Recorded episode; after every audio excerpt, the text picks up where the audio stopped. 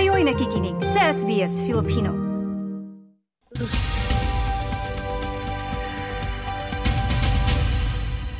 Magandang umaga sa iyo, Daniel. Marami ka bang nakuhang mga candy para ha, stock mo sa bahay mula sa trick or treat?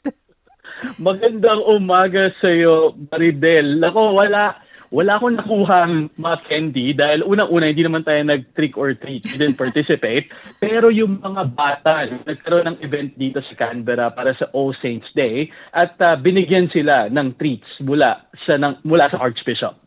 Oo, alam mo kahapon sa sa amin na nakakatuwa kasi ang daming mga batang naglalakad. Marami sa kanila kasama pa nila yung mga nanay nila na naka-costume din na na tas may hawak ng mga malalaking bag. Yung iba pa nga ay yung punda ng unan doon nila nilalagay yung mga nakolekta nila. Oo, A for effort talaga no sa pagko-costume. Eh, eh Maridel itong ano naman Halloween, eh nag-umpisa yan sa US. So medyo nagsi-start ng mag-grow dito sa Australia mm-hmm. itong uh, event na ito. Oh, alala ko kasi nung una akong tumira dito, wala pang ganyan. Hindi mo talaga ma- tapos pupunta ka sa mall para ma- makakuha ng mga candy, 'di ba? At bibihira rin yung mga mall na nagsasagawa niyan. Pero ngayon, parang naging tradisyon na ng maraming mga komunidad ang magkaroon ng ganito ganito. Kasi nakakatuwa namang makita yung mga batang maging um, malikhain sa kanilang mga suot, hindi ba?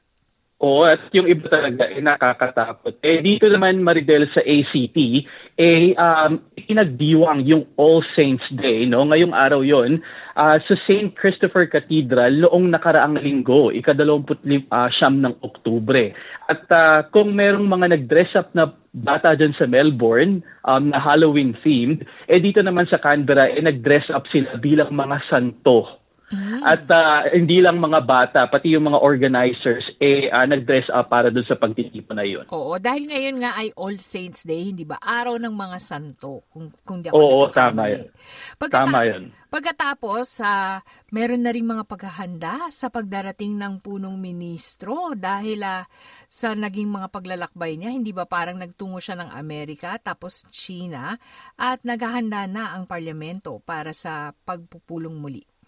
Oo, so matapos yung pagbisita ni punong Ministro Anthony Albanese si Amerika last week at uh, pupunta naman siya sa China sa darating na weekend, uh, muling magbabalik ang mga mambabatas dito sa Kapitolyo para sa huling apat na linggo ng parliamentary seating sa susunod na linggo. So apat na linggo na lang yan Maridel, uh, dalawa dyan eh both houses, so Senate pati yung uh, uh, lower house, pero yung dalawang linggo eh Senate only. So um, Nako, parating na tayo sa Desyembre, Maridel. Oo, Patapos na ang taon.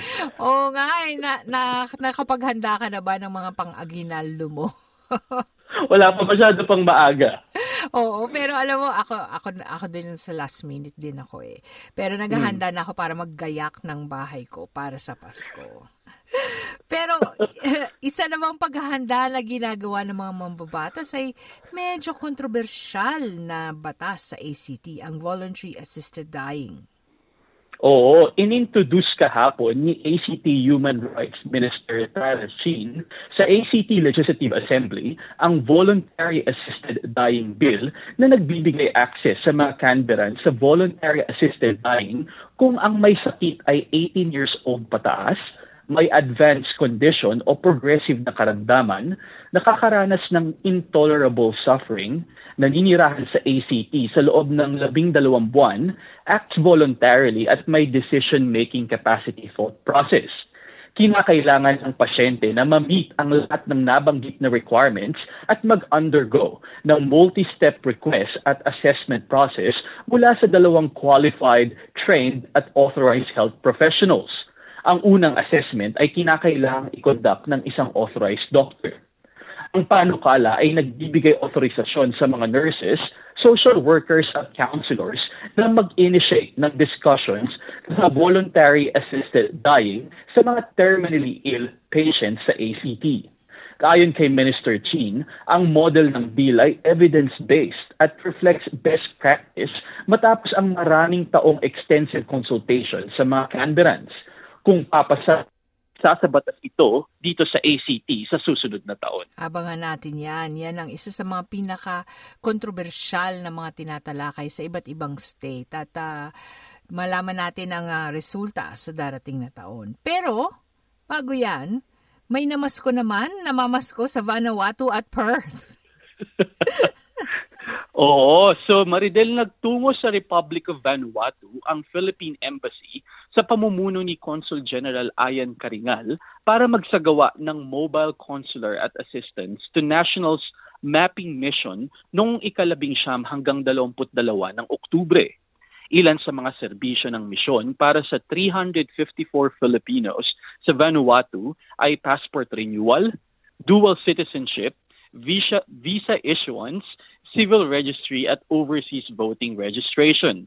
Naroon din ang representative ng Philippine Migrant Workers Office na si Officer in Charge Oscar David na nag-verify ng employment contracts, nag-issue ng overseas employment certificates at nag-offer ng consultations itinurn over din Maridel ang 50,000 US dollars na kontribusyon ng Philippine government sa Vanuatu para tulungan ang Pacific nation sa kanilang national response at recovery efforts matapos itong salantahin ng dalawang bagyo noong Marso.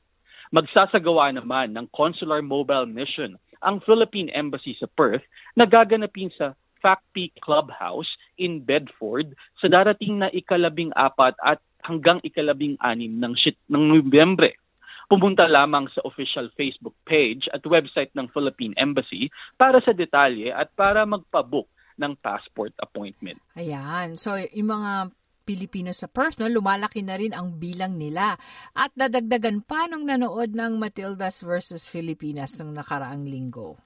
Oo, grabe. Mahigit sa limampung libong mga tao, no, both Australians and Filipinos. And Filipino-Australians ang dumalo dito sa laban ng Matildas against sa Pilipinas.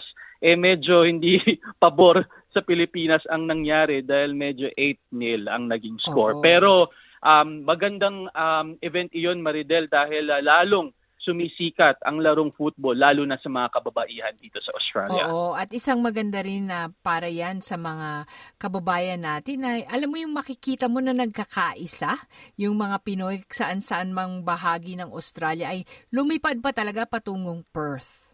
Oo, at may nakita nga akong video, Maridel, no? Napanood na video, nung pinapatugtog at kinanta yung uh, lupang hinirang eh no marami sa mga Filipinos na nandun sa stadium ay eh, talagang proud na proud na kinakanta itong ating national anthem. O, nagkakaroon ng panibagong uh, kahulugan ang lupang hinirang pag lumalayo ka, 'di ba, sa tinubuang lupa.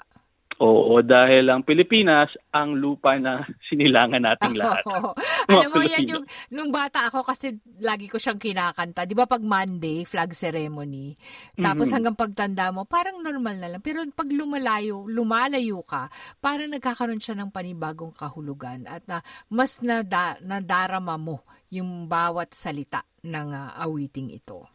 Oo, at uh, Maridel, eh, magkakaroon pa ng isang laban ng Pilipinas, no? Ngayong linggo, eh, ito naman ay kontra sa bansang Iran.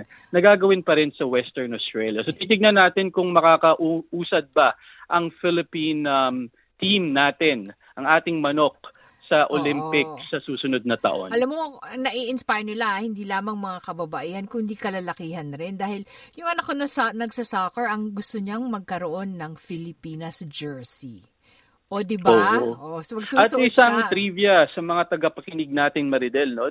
Yung si Bolden, ang key player ng uh, Pilipinas, eh dating naglaro dito rin sa ACT. Mm-hmm. Kasi maraming mga sa manlalaro nila ay mga tinatawag nilang tinatawag nating A-League players dito sa Australia, 'di ba? So, oh. mga ano talaga, mga mga talagang bata pa ay nagsanay na at naglaro na ng soccer.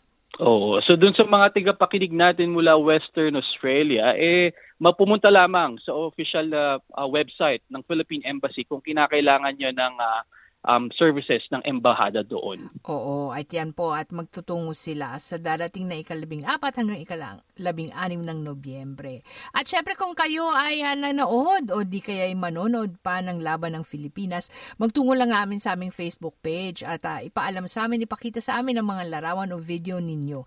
I-share at i-share namin yan sa SBS Filipino. Samantala, mm-hmm. panibagong sharing naman. Kaalaman sa pagitan ng Australia at Pilipinas, mabubuo sa isa sa mga pinaka-premier na universidad sa bansa. Oo, isa itong magandang balita, Maridel, no? Ilo-launch ng Australian National University dito sa Canberra ang Philippines Institute sa ika-sampu ng Nobyembre na naglalayo na ipakilala pa sa mga mag-aaral ang Pilipinas through Philippine-related research activities, outreach at expertise among ANU scholars. Bahagi ito ng joint agreement sa pagitan ng Pilipinas at Australia na inanunsyo sa pagbisita ni Prime Minister Anthony Albanese sa Manila noong Setyembre.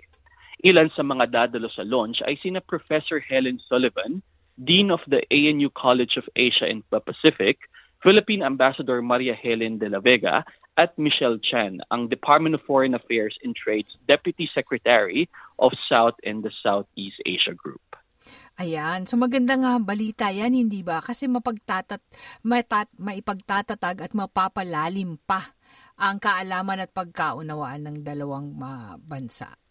Oo, lalo pa Maridel, eh, ang Pilipinas ang panglima na no, sa may pinakamaraming migrants dito sa Australia at uh, sa patuloy na pagdabi ng mga Filipinos dito sa bansa, eh, I think na, na, narapat lamang na uh, magkaroon tayo ng um, sariling institute no dito sa ANU ang premyadong universidad hindi mm-hmm. lamang dito sa ACT pati sa buong Australia para alamin pa ang uh, ano ba ang ang mga kaganapan dito sa Pilipinas dahil patuloy pa rin no yung uh, pakikipag-ugnayan ng Australia at Pilipinas at uh, sinabi nga ni Ambassador Maria Helen de la Vega noong uh, national conference dito sa ACT nung nakarang buwan eh, importante yung people to people connections Oo. no kasi yan mismo yung uh, bumubuhay, no? Kasi kung walang ganyan, hindi maipagpapatuloy mga ganitong pagtutulungan. Oo, at uh, Maridel, tama ba ako na hindi lamang sa ANU meron uh, na Philippine mm-hmm. Institute, meron din dyan sa Victoria. Dito sa La Trobe University, merong Philippine Studies Center, no, na matagal nang uh, nabuhay. Medyo natulog siya papuntang pandemya at nabuhay muli matapos ang pandemya. So, Filipino-Australia uh, ang mga akademiko na sa Pilipinas at sa Australia nag-uugnayan at dito rin sa Australia yung mga scholar ng mga Pinoy no para palawakin pa ang kaalaman tungkol sa dalawang bansa. Oo. At syempre, sa pagpapalawak ng kaalaman, kasama ka dyan, dadalo ka at ihahatid mo sa amin ng mga mahalagang bagay-bagay. Oo, tama yun Maridel. Ihatid natin yan dito sa SBS Filipina. Maraming salamat Daniel at hanggang sa susunod na balita. Walang anuman Maridel, ito si Daniel Delenya, naghahatid ng balita mula Canberra para sa SBS Filipino. Ihahanda na daw ni Daniel Delenya ang mga pang-aginaldo ng mga nakikinig natin. Maraming salamat Daniel. Walang anuman.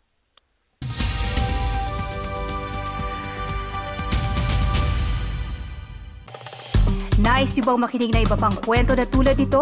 Makinig sa Apple Podcast, Google Podcast, Spotify o sa iba pang podcast apps.